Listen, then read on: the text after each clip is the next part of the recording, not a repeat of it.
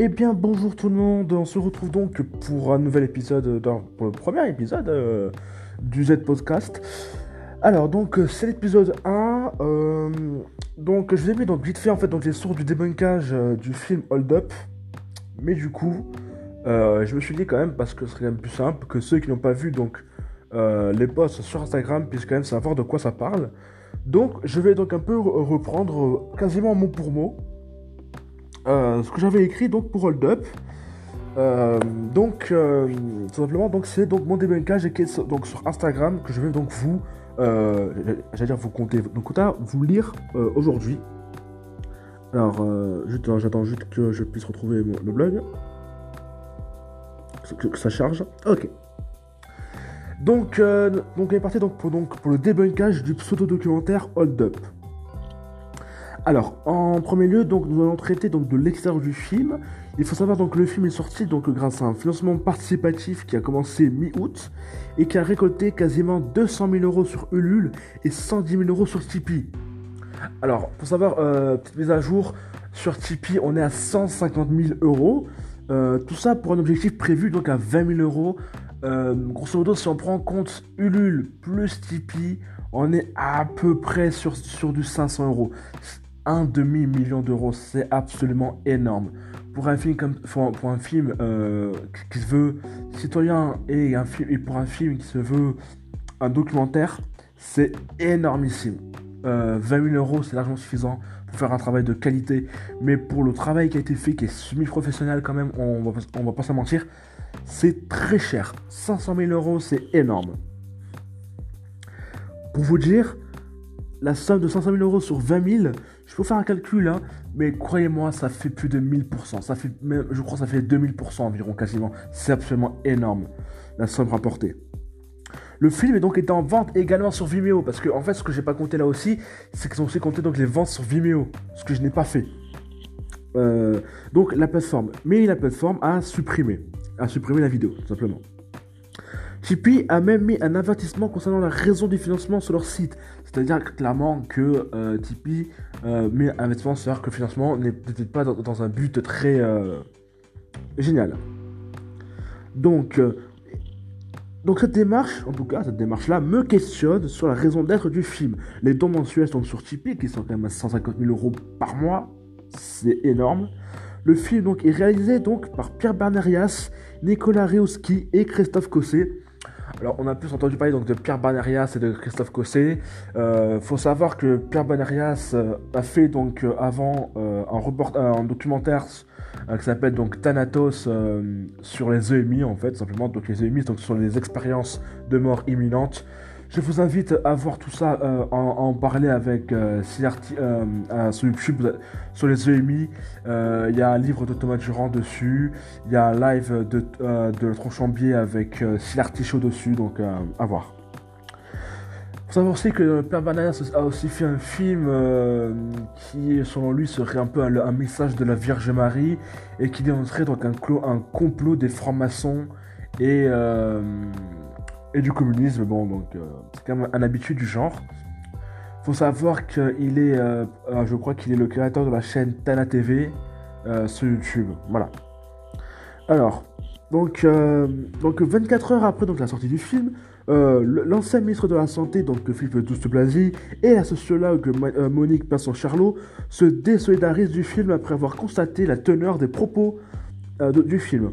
Ont-ils été trompés pour, participer à ce film ou l'ont-ils fait de plein gré Personne ne peut savoir actuellement.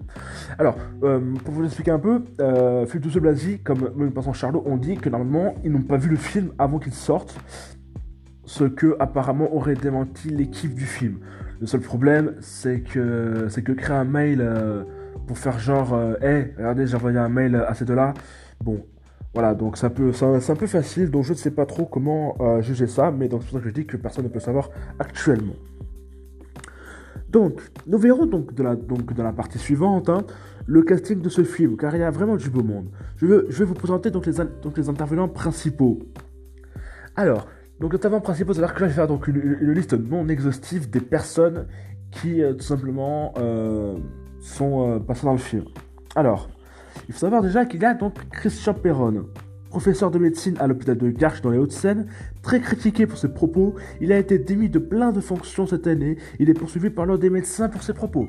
Alors, euh, donc, propos qui tient à peu près comme quoi tous ses collègues seraient des corrompus et patati et patata. Bon, euh, faut savoir qu'il a, euh, a, travaillé sur la maladie de Lyme euh, au, niveau chronique. Je ne sais pas ce que c'est la maladie de Lyme. je ne sais pas ce que c'est chronique ou quoi. Je ne sais pas. En tout cas, ce que je sais, c'est que le retour de la communauté scientifique a été très critique envers son travail. Même DJ Raoult a, vraiment dit que franchement, c'était vraiment merdique ce qu'il avait fait.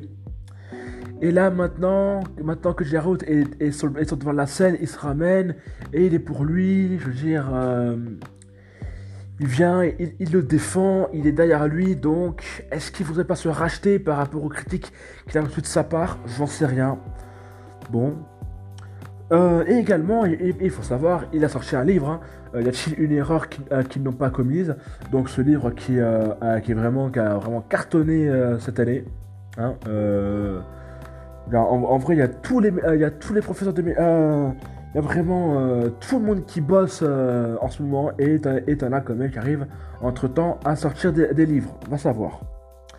Philippe Douste Blasi, professeur de médecine et immunologue euh, et en immunologie. Voilà et cardiologue et ancien ministre de la Santé. Il s'est désolidarisé du film après sa sortie. Il fait également partie du conseil d'administration de l'IHU de Marseille. Voilà. Xavier Azelbert, directeur de la publication, euh, de, la, publication du journal François, journal qui relaie beaucoup de fake news et qui a des positions complotistes. A noter qu'il a, viré fin 2019 tous les journalistes qui y travaillaient. Maintenant, tout le monde, euh, François est devenu un blog où tout le monde peut écrire un peu tout et n'importe quoi. Monique Pinson-Charlot, sociologue, après la sortie du film, elle a déclaré se désolidariser du film. Elle a aussi des propos très controversés sur le fait que, euh, euh, que en fait, les, euh, en tout cas, le réchauffement climatique serait à cause d'un, en tout cas, devant entraîner donc un holocauste. Hein, voilà. je vous laisse juger un peu de ses propos. Martine Vonner, ancienne députée La République En Marche, elle a été exclue du parti pour ses prises de position plus que controversées. Alors, il faut savoir qu'elle a créé je sais pas si c'est Nassos, c'est un groupe, euh, Bon Sens, dont fait partie d'ailleurs, euh, euh, je crois, d'Ostobasie et Perron, mais elle s'est retirée quelques temps après de cette association. Bon. Jean-Dominique Michel, présenté comme étant anthropologue de la santé, est en réalité plus un blogueur. Sa, crédibilité dans le milieu laisse à désirer. Il y a une vidéo sur lui, sur, Jean-Dominique Michel, tout simplement sur, le compte, en tout cas sur, la chaîne YouTube de la Tronchambier. Je vous invite à aller le voir parce que c'est vraiment très intéressant. Jean-Bernard Fortillan, homéopathe. Que dire de plus? Alors, euh, en fait, j'ai oublié de, préciser un truc aussi également, c'est que apparemment, euh, il aurait reçu directement de Dieu la formule, euh, en, cas une formule de médicaments. Voilà. Que c'est lui. Hein. Alors, Laurent Toubiana. Présenté comme étant épidémiologiste, on découvre qu'il a plus une formation dans l'astrophysique. Voilà, euh, faut savoir donc, donc, donc même si c'est bien planté comme il faut sur ses prédictions, euh, eh bien, faut savoir quand même qu'il est de base, euh, il a une formation dans l'astrophysique plus que dans l'épidémiologie, même s'il est directeur d'un centre de recherche d'épidémiologie.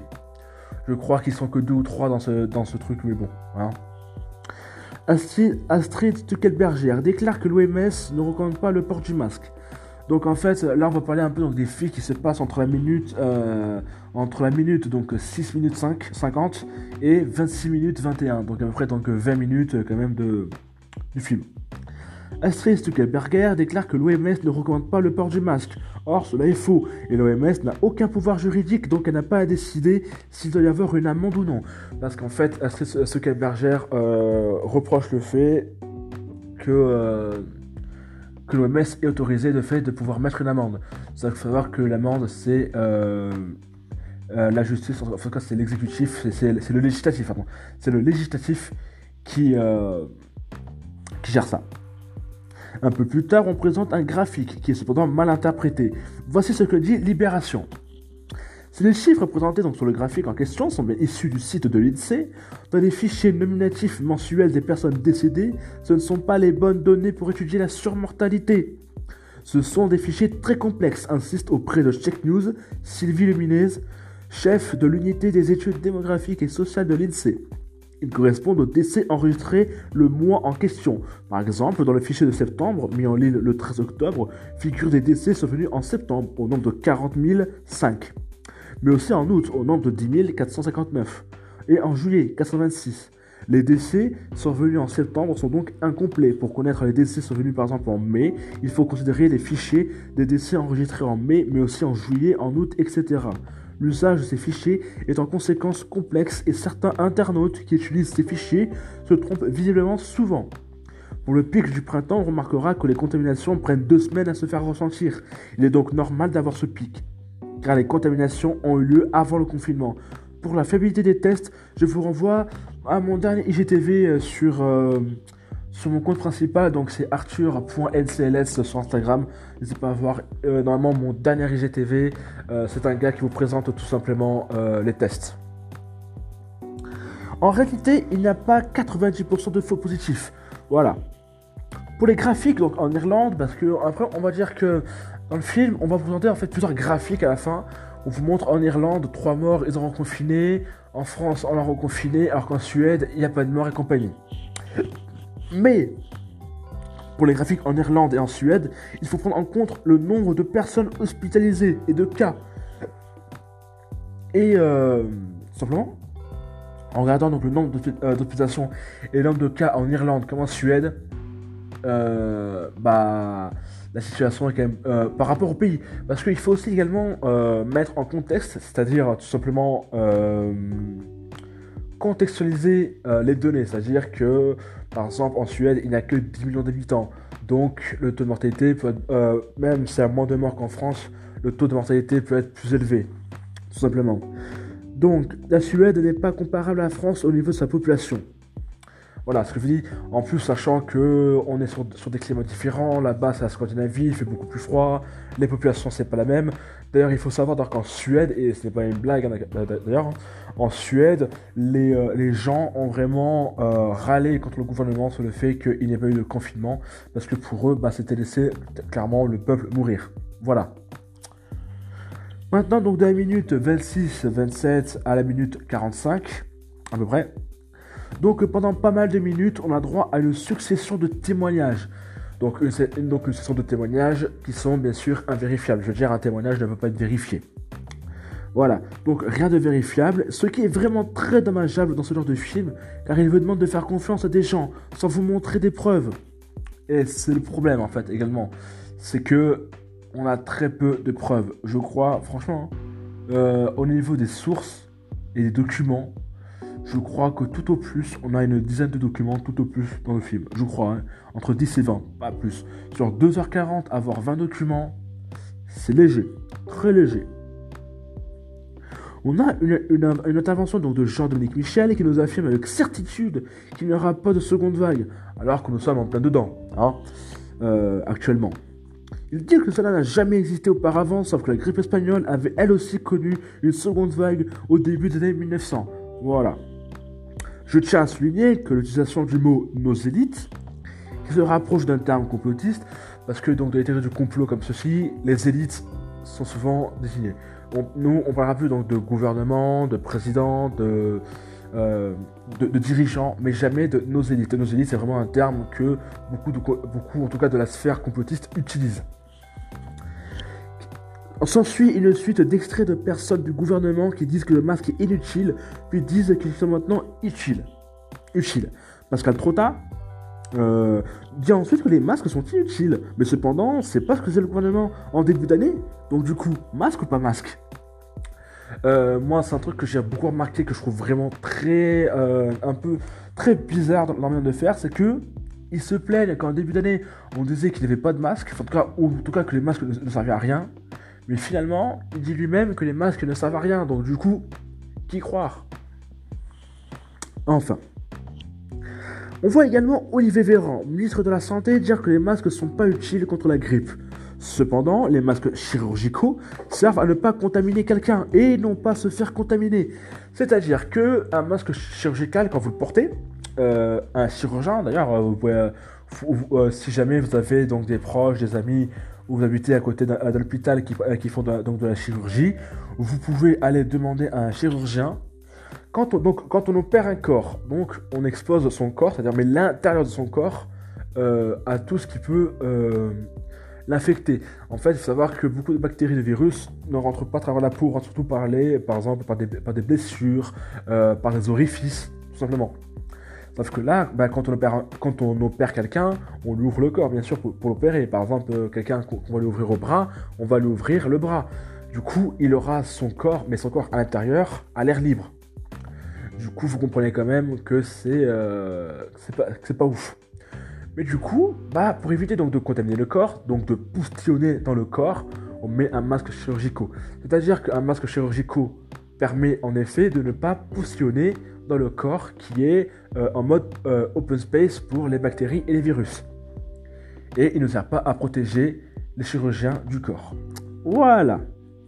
Alors, la rumeur qu'en quoi les hôpitaux toucheraient une prime pour déclarer des gens Covid est fausse. La source étant donc en biographie. Alors la bio, euh, la source, en fait, vous la retrouverez sur mon le sur le précédent podcast où il y a toutes les sources qui vous sont indiquées.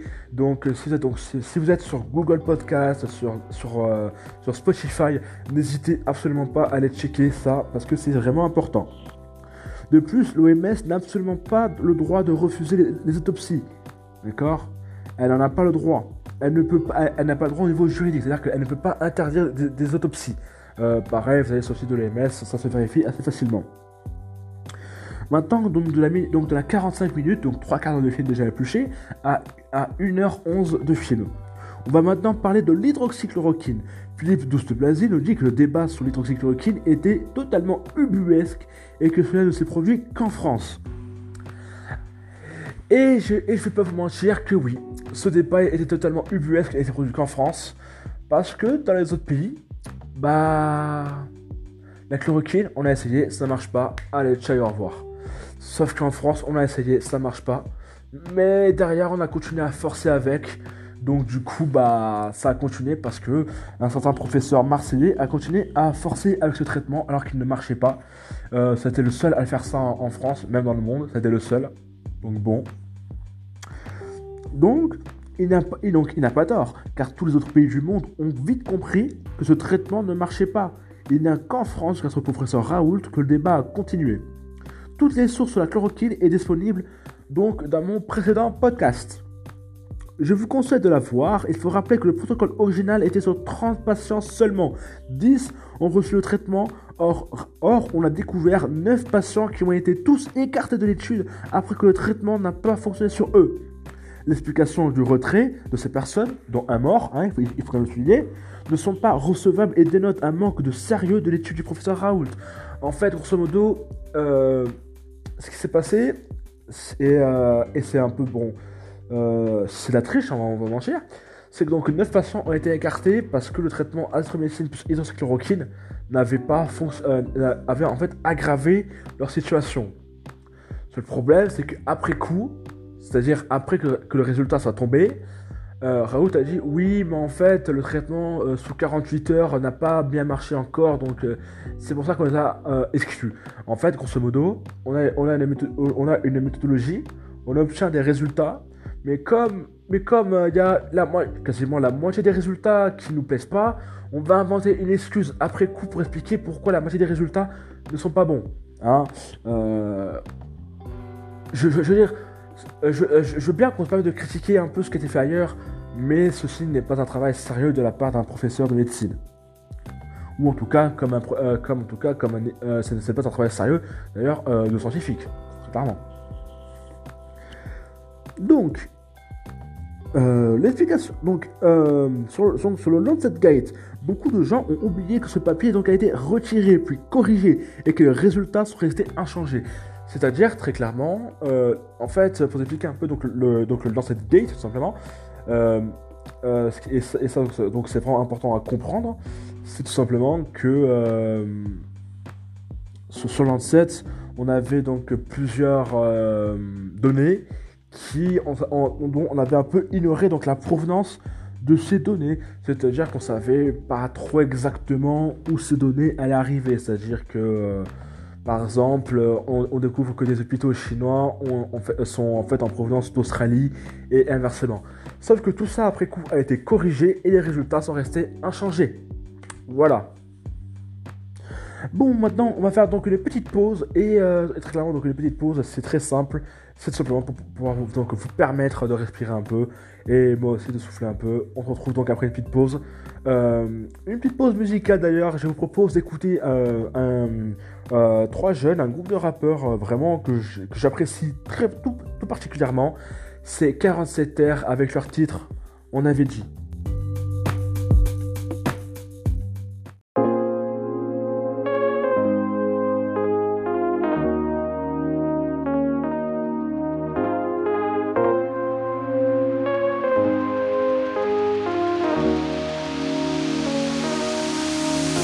On n'aura jamais le temps de tout faire, on n'aura jamais le temps de remettre le couvert. Je vais essayer tout un tas de vies que je ne connais pas. Une vie ne me suffit pas, faudrait que j'en tape une douzaine. Je veux d'une vie que j'ai pas connue ou que je connaîtrai jamais. Genre de foot comme Lucas Tony ou bien Jamel. J'irais bien casser des gueules si j'étais boxeur. Tester la vie d'Adèle après la vie de bonne sœur. J'aurais bien fait absolument tout ce que j'ai pas vécu. J'aurais bien fait du rap de test, mais je connais pas la rue. Ma force de vous écouter au PJ plaquette à couper, je pense que je pourrais faire tourner un terrain dans mon avenue. J'aurais voulu faire ci, j'aurais voulu faire ça, je suis jamais content. Je veux essayer cette vie, je veux essayer celle-là et ça va durer longtemps. J'aurais voulu faire ci, j'aurais voulu faire ça, je suis jamais content. Je veux essayer cette vie, je veux essayer celle-là. Souviens-toi, on avait dit quand on était des types qu'on ferait une équipe et qu'on irait faire les zéniths. C'est bien parti,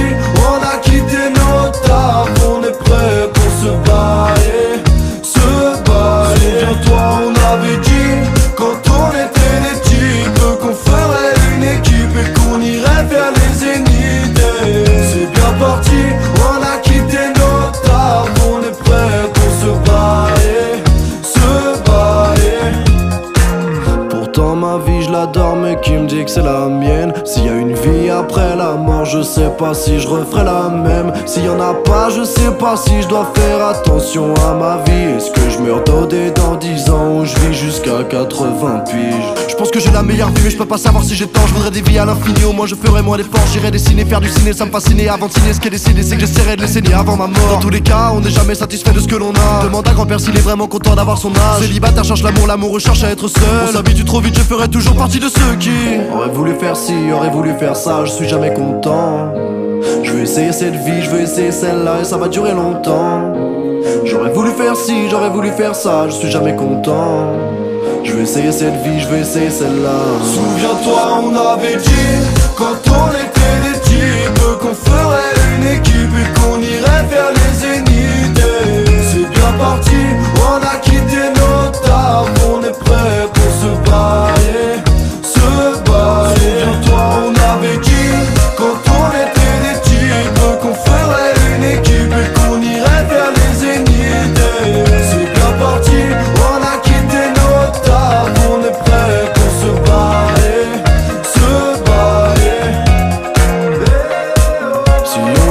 devait faire tout ce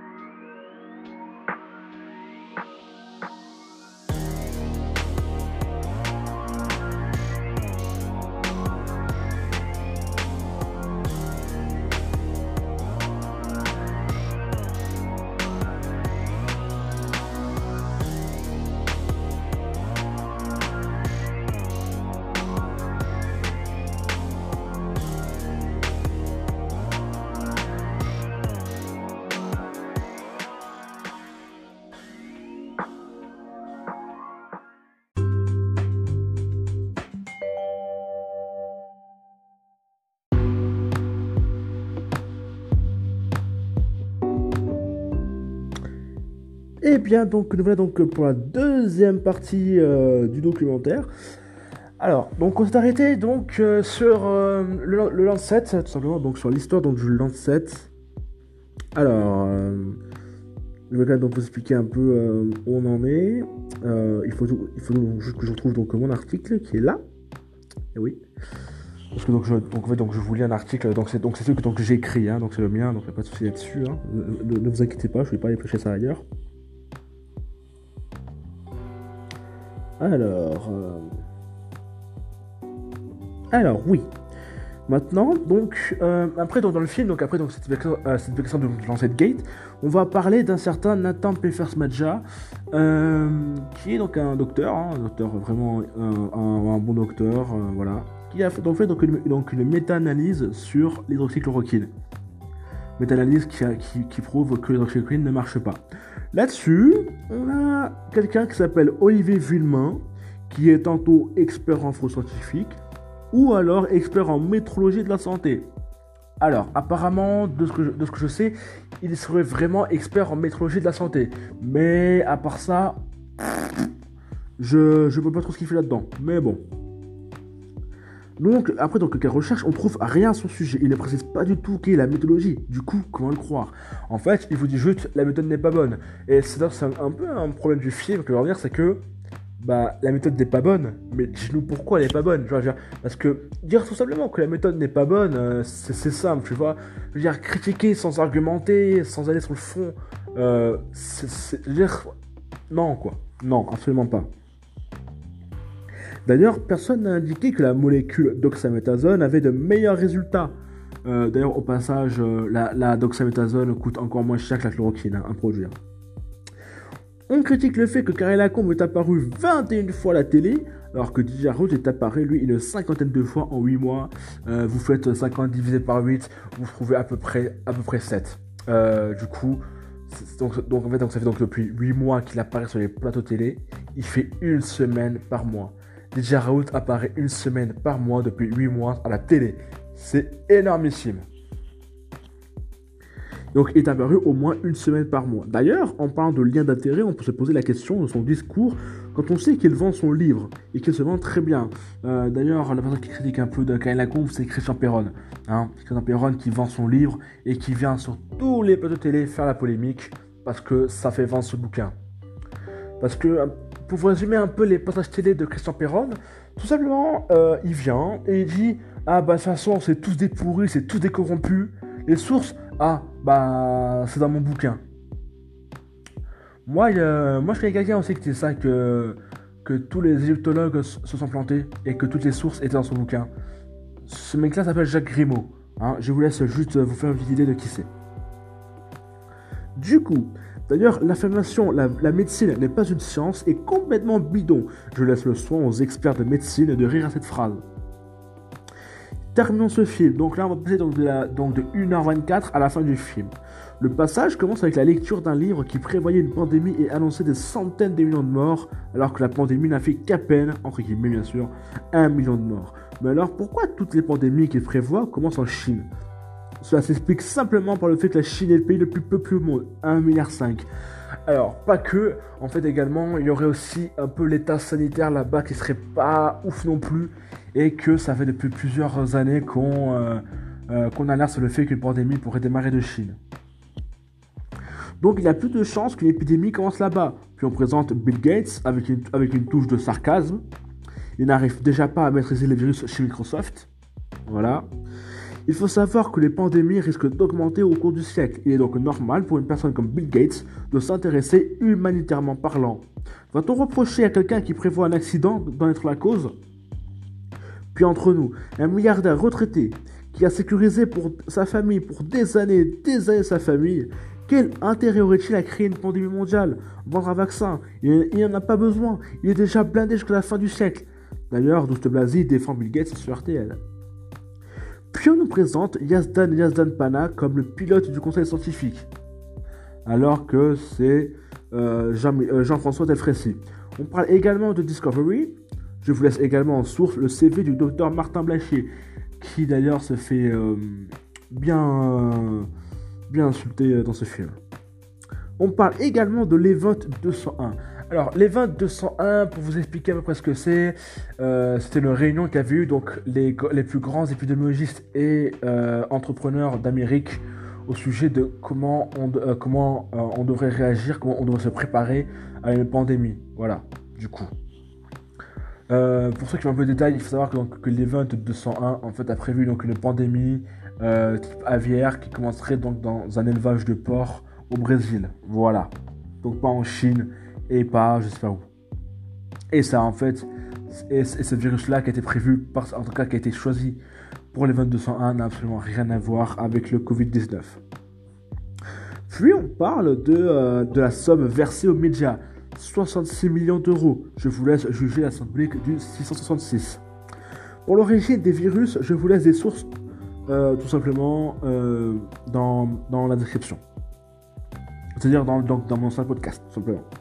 Un ancien militaire apparaît, on ne le voit pas, sa voix est modifiée et on ne peut pas savoir s'il est bien militaire ou si c'est Jean-Michel, ton boulanger. Euh, alors ça par contre, c'est un truc que je trouve assez dingue, c'est que on a un passage où... Euh, comment vous expliquer ça?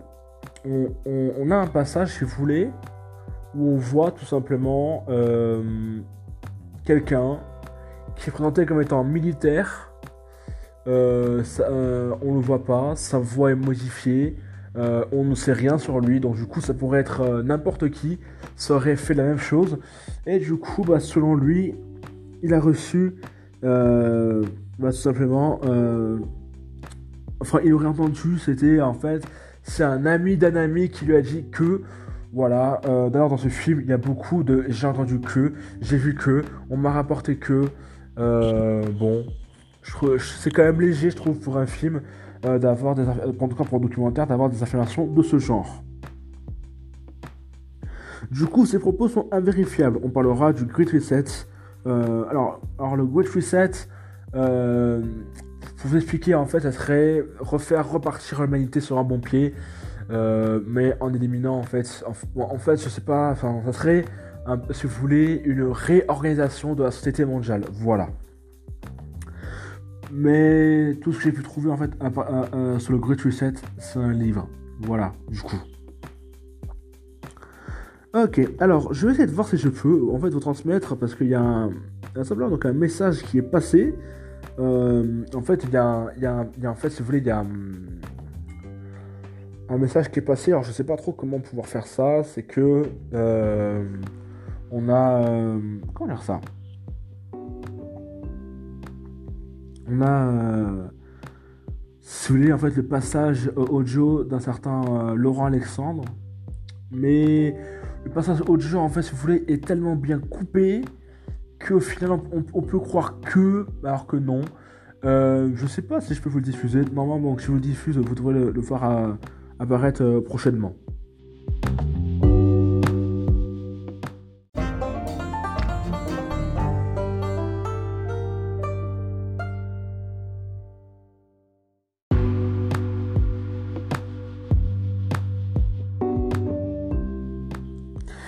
Donc on va terminer donc euh, ce dernier donc, du film euh, tout simplement donc avec une conclusion, une petite conclusion euh, très simple, il n'y a pas de souci là-dessus. Alors ma conclusion elle va, être, elle va être vraiment très simple. C'est-à-dire que je vais aller chercher quelque part. Alors la, conclusion est voilà. Donc, en conclusion, euh, le, pseudo-documentaire Hold Up est un fourre-tout de plein de sujets différents. Le pseudo-documentaire est rempli d'arguments invérifiables. Il survole tous les sujets sans, en, analyser aucun. C'est-à-dire, par exemple, que euh, sur. Euh, par exemple, je pense sur par exemple, la, méthode de la méta-analyse. Olivier Villemain dit bah, la, bah, méthodologie n'est pas bonne. Mais pourquoi? Je veux dire, c'est là le truc, c'est que, fait, on expose des faits mais il n'y a pas de pourquoi en fait. Pourquoi c'est faux? Pourquoi c'est pas bien fait? Pourquoi? En fait, on n'explique vraiment rien. On a still un doute permanent, mais on n'explique rien. Et je pense qu'il y a une raison à ça, c'est que si on commençait à expliquer chaque truc, on finirait soit par dire de la merde, soit par se tromper. Et même sans expliquer quelque chose, il dit déjà pas mal de choses. Donc plein de sujets sont donnés avec des... J'ai vu que, j'ai entendu que, on m'a dit que, comment pouvoir vérifier les informations qui sont présentées? Euh, par exemple, en, en, esprit critique, en zététique, on a, on a, un, enfin, on a un adage qui dit euh, un argument, un, fait avancé sans preuve peut être, peut être rejeté sans preuve. Clairement, je vais vous dire, il y a tellement de trucs qui sont avancés sans preuve dans ce documentaire que si on devait vraiment prendre euh, chaque information qui ont une seule preuve, je pense que le, je pense que on, aurait pour 5 minutes quoi. Mais il y a tellement d'informations fausses que truc de dingue quoi. On a alors le documentaire va également jouer sur vos émotions, vous faire peur, vous faire avoir de la pitié. On essaie de vous convaincre par les sentiments au lieu de vous expliquer. Par exemple, on a une musique vraiment très flippante derrière, euh, vraiment qui tient une espèce de suspense, une, certaine ambiance, des visages graves, des gros plans, même une femme qui se met à pleurer. En fait, on essaye de vous faire prendre par l'émotion. Et qui dit émotion n'est pas raison. Émotion n'est pas raison. Et franchement, je pense que vous devrez euh, ça aussi, c'est un truc qu'on dit souvent. Mais émotion n'est pas raison. Si on vous prend pas les émotions, c'est que par derrière, la raison est tellement faible qu'il faut prendre les émotions pour vous convaincre, en fait. Tout simplement. Alors, euh, par exemple, il y a un documentaire qui est, assez. Enfin, un documentaire, c'est un, mini-film qui, vraiment, a, vraiment été bien fait. Euh, je crois que je le mettrai en post sur, Instagram sur euh, l'esprit zététique. tout simplement, c'est une classe de seconde d'un lycée de euh, qui a fait en fait un, qui a fait un, film de 4 minutes, hein, pas bien long, sur voilà, qui dit que les chats sont des extraterrestres à base de complot et compagnie. Franchement, bah, ils ont repris tous les codes des du complot, et c'est vrai qu'on pourrait y croire quoi. Alors, donc par exemple, on a invité aussi également plein d'intervenants qui ne sont pas tous experts. Je me demande qui est encore Olivier Villemain, car aucune traduction sur internet on a un seul discours qui est donné sans avoir un avis contradictoire. D'ailleurs, pour revenir sur euh, Olivier Villemain, il euh, y, a un passage que je pense que si le contexte ne serait pas aussi grave, il y aurait un passage qui serait assez marrant. À un moment donné, il dit, euh, alors en fait, on, a développé une technologie qui est donc l'internet des objets, Internet of Things. Tu vois, alors en fait, qui est tout simplement un truc des euh, des, euh, machins chouettes, des development goals qui sont la base euh, pour 2030 et qui sont la base de Good Reset. Le mec t'a avancé Internet des objets. Je suis allé chercher ce que c'était donc le Internet of Things. Le Internet of Things, en fait, c'est tout simplement la domotique. Par exemple, votre, votre, frigo connecté, votre, votre imprimante connectée, Alexa par exemple, tout ça qui sont donc des Internet of Things. L'Internet des objets. Voilà. Bah, par exemple, donc, on vous dit que les médias propagent la peur, mais ce documentaire distille la peur à un niveau supérieur, ce qui est ironique. Et tout y est, musique, ambiance, décor, montage, tout est là pour vous faire peur. Je ne compte même pas le nombre de points Godwin que fait ce film. Euh, alors, un point Godwin, tout simplement, si vous savez pas ce que c'est, c'est quand dans un discours, euh, quelqu'un arrive à faire, une, à faire une référence aux nazis ou à Hitler, par exemple. Euh, Monique Passon-Charlot qui parle de Holocauste, euh, la sage-femme qui, euh, qui parle, qui dit que, Hitler n'aurait pas, ne, parlait, pas aussi clairement. bon, je pense que certains n'ont peut-être pas vécu la Seconde Guerre mondiale. Hein, pour, pour, parler de ça, je pense qu'il devrait juste parler à des juifs dont des proches sont morts dans les camps de concentration Auschwitz. Parce que franchement, c'est un peu honteux de comparer un documentaire et un confinement, à une troisième guerre mondiale, à Hitler. D'ailleurs, je reviens sur, sur un point, parce que c'est un gros point Godwin, c'est ceux qui te disent Ah oui, mais en fait, euh, euh, accuser quelqu'un de complotisme, c'est grave, parce que la dernière fois euh, qu'on avait accusé quelqu'un de complotisme, c'était au procès de Nuremberg. Je crois que les mecs ne savent absolument pas ce que c'est être complotiste ou conspirationniste. Un complotiste ou un conspirationniste, c'est quelqu'un qui propage ou adhère à une théorie du complot. Voilà, c'est tout. Euh, donc là-dessus, oui, le film est complètement complotiste.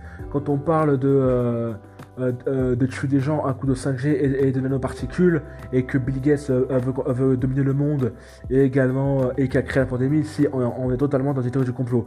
Il y a 1 minute 30 où on part sur des faits à peu près réalistes, il y a une autre minute 30 où on part dans un gros délire théorie du complot. Donc avec donc, des références donc, à Hitler ou à l'Holocauste. Le film se rattache à quelques branches pour essayer de construire un arbre, ce qui n'a absolument pas de sens. Le film vous perd dans son flot d'arguments qui, par un millefeuille argumentatif, vous fait croire une vérité. En fait, euh, souvent dans ce film-là, on va à gauche, on va à droite, puis on va devant, puis on repart à gauche, mais en fait on revient à droite et puis on, reva devant. Par exemple, pour les masques, le confinement, on parle à un moment du confinement, puis après on n'en parle plus, mais on revient dessus, puis on parle des masques, et c'est vraiment un bordel pas possible. Comme disait Sherlock, donc Sherlock dans la série avec euh, Benedict Cumberbatch, euh, je crois que c'est comme ça qu'il s'appelle. Le meilleur moyen de faire passer un mensonge est de le noyer dans la vérité. Ce film est basé sur des faits factuellement faux. En conclusion, je ne recommande pas ce, film. Tout mon débunkage est sourcé dans, donc dans mon euh, dernier euh, podcast, où il y a les sources, qui vous dirigera vers une page où toutes mes sources seront disponibles. En fait, grosso modo, comme si en fait un, un, post que je fais sur Instagram, le post vers le podcast était sur Instagram, grosso modo. J'appelle tout le monde à partager massivement, entre guillemets, donc... Euh, en tout cas, bah, ce podcast, s'il vous plaît. Et en tout cas, bah, à continuer à me suivre. Donc n'hésitez pas à vous abonner, euh, que ce soit sur Google Podcast, sur Apple Podcast, sur Spotify. parce que je vois que sur Apple Podcast, il euh, y, a quand même des gens, donc, euh, donc n'hésitez pas à aller, aller répondre. En tout cas, bah, c'est tout pour moi. J'espère en tout cas que tout ça vous a plu. En tout cas, pour moi, ça va. En tout cas, pour moi, c'était vraiment un plaisir de faire ce petit podcast. Il est un peu plus long que la moyenne, mais en tout cas, ça va être cool. Et ben, on va finir un peu, euh, en musique. Euh, je sais pas trop quoi vous mettre comme musique, donc je vous laisse avec le choix de la musique en fond. Alors, euh, qu'est-ce qu'on va avoir en fond comme musique? Je, réfléchis, hein, laissez-moi. Ok, je vous mets, ça je vous mets cette musique-là. C'est Slide de Bosch. Et en tout cas, bah, moi je vous dis à une prochaine fois pour notre podcast. Ciao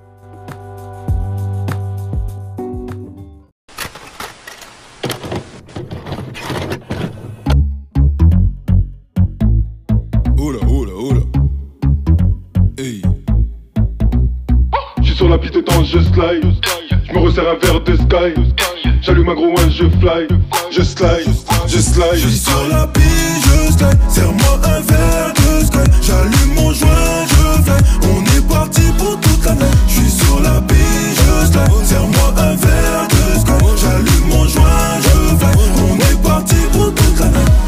Mais je vais pas vous mentir. Fais péter la sono, je suis venu m'ambiancer. Arrête de faire l'ancien, arrête de nous mentir. En vrai, je m'en bats les couilles, je suis venu m'ambiancer. C'est vrai que t'es John, mais t'es pas Beyoncé. Joue au max sa mère qui t'a dans la pochette. Lunettes sur le nez, je sais pas si t'as capté.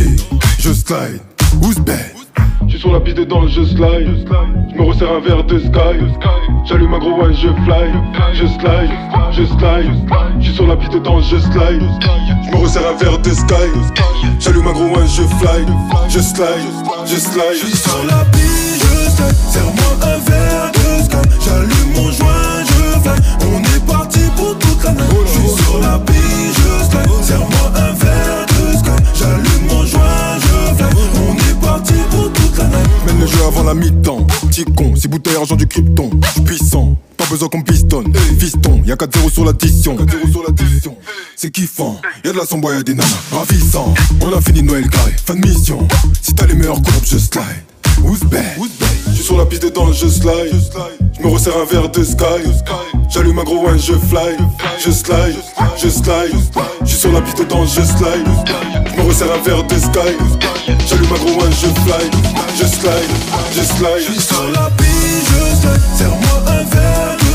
J'allume mon joint, je fais. On est parti pour toute la nuit. Je suis sous la pige, je Serre-moi un verre de J'allume mon joint, je fais.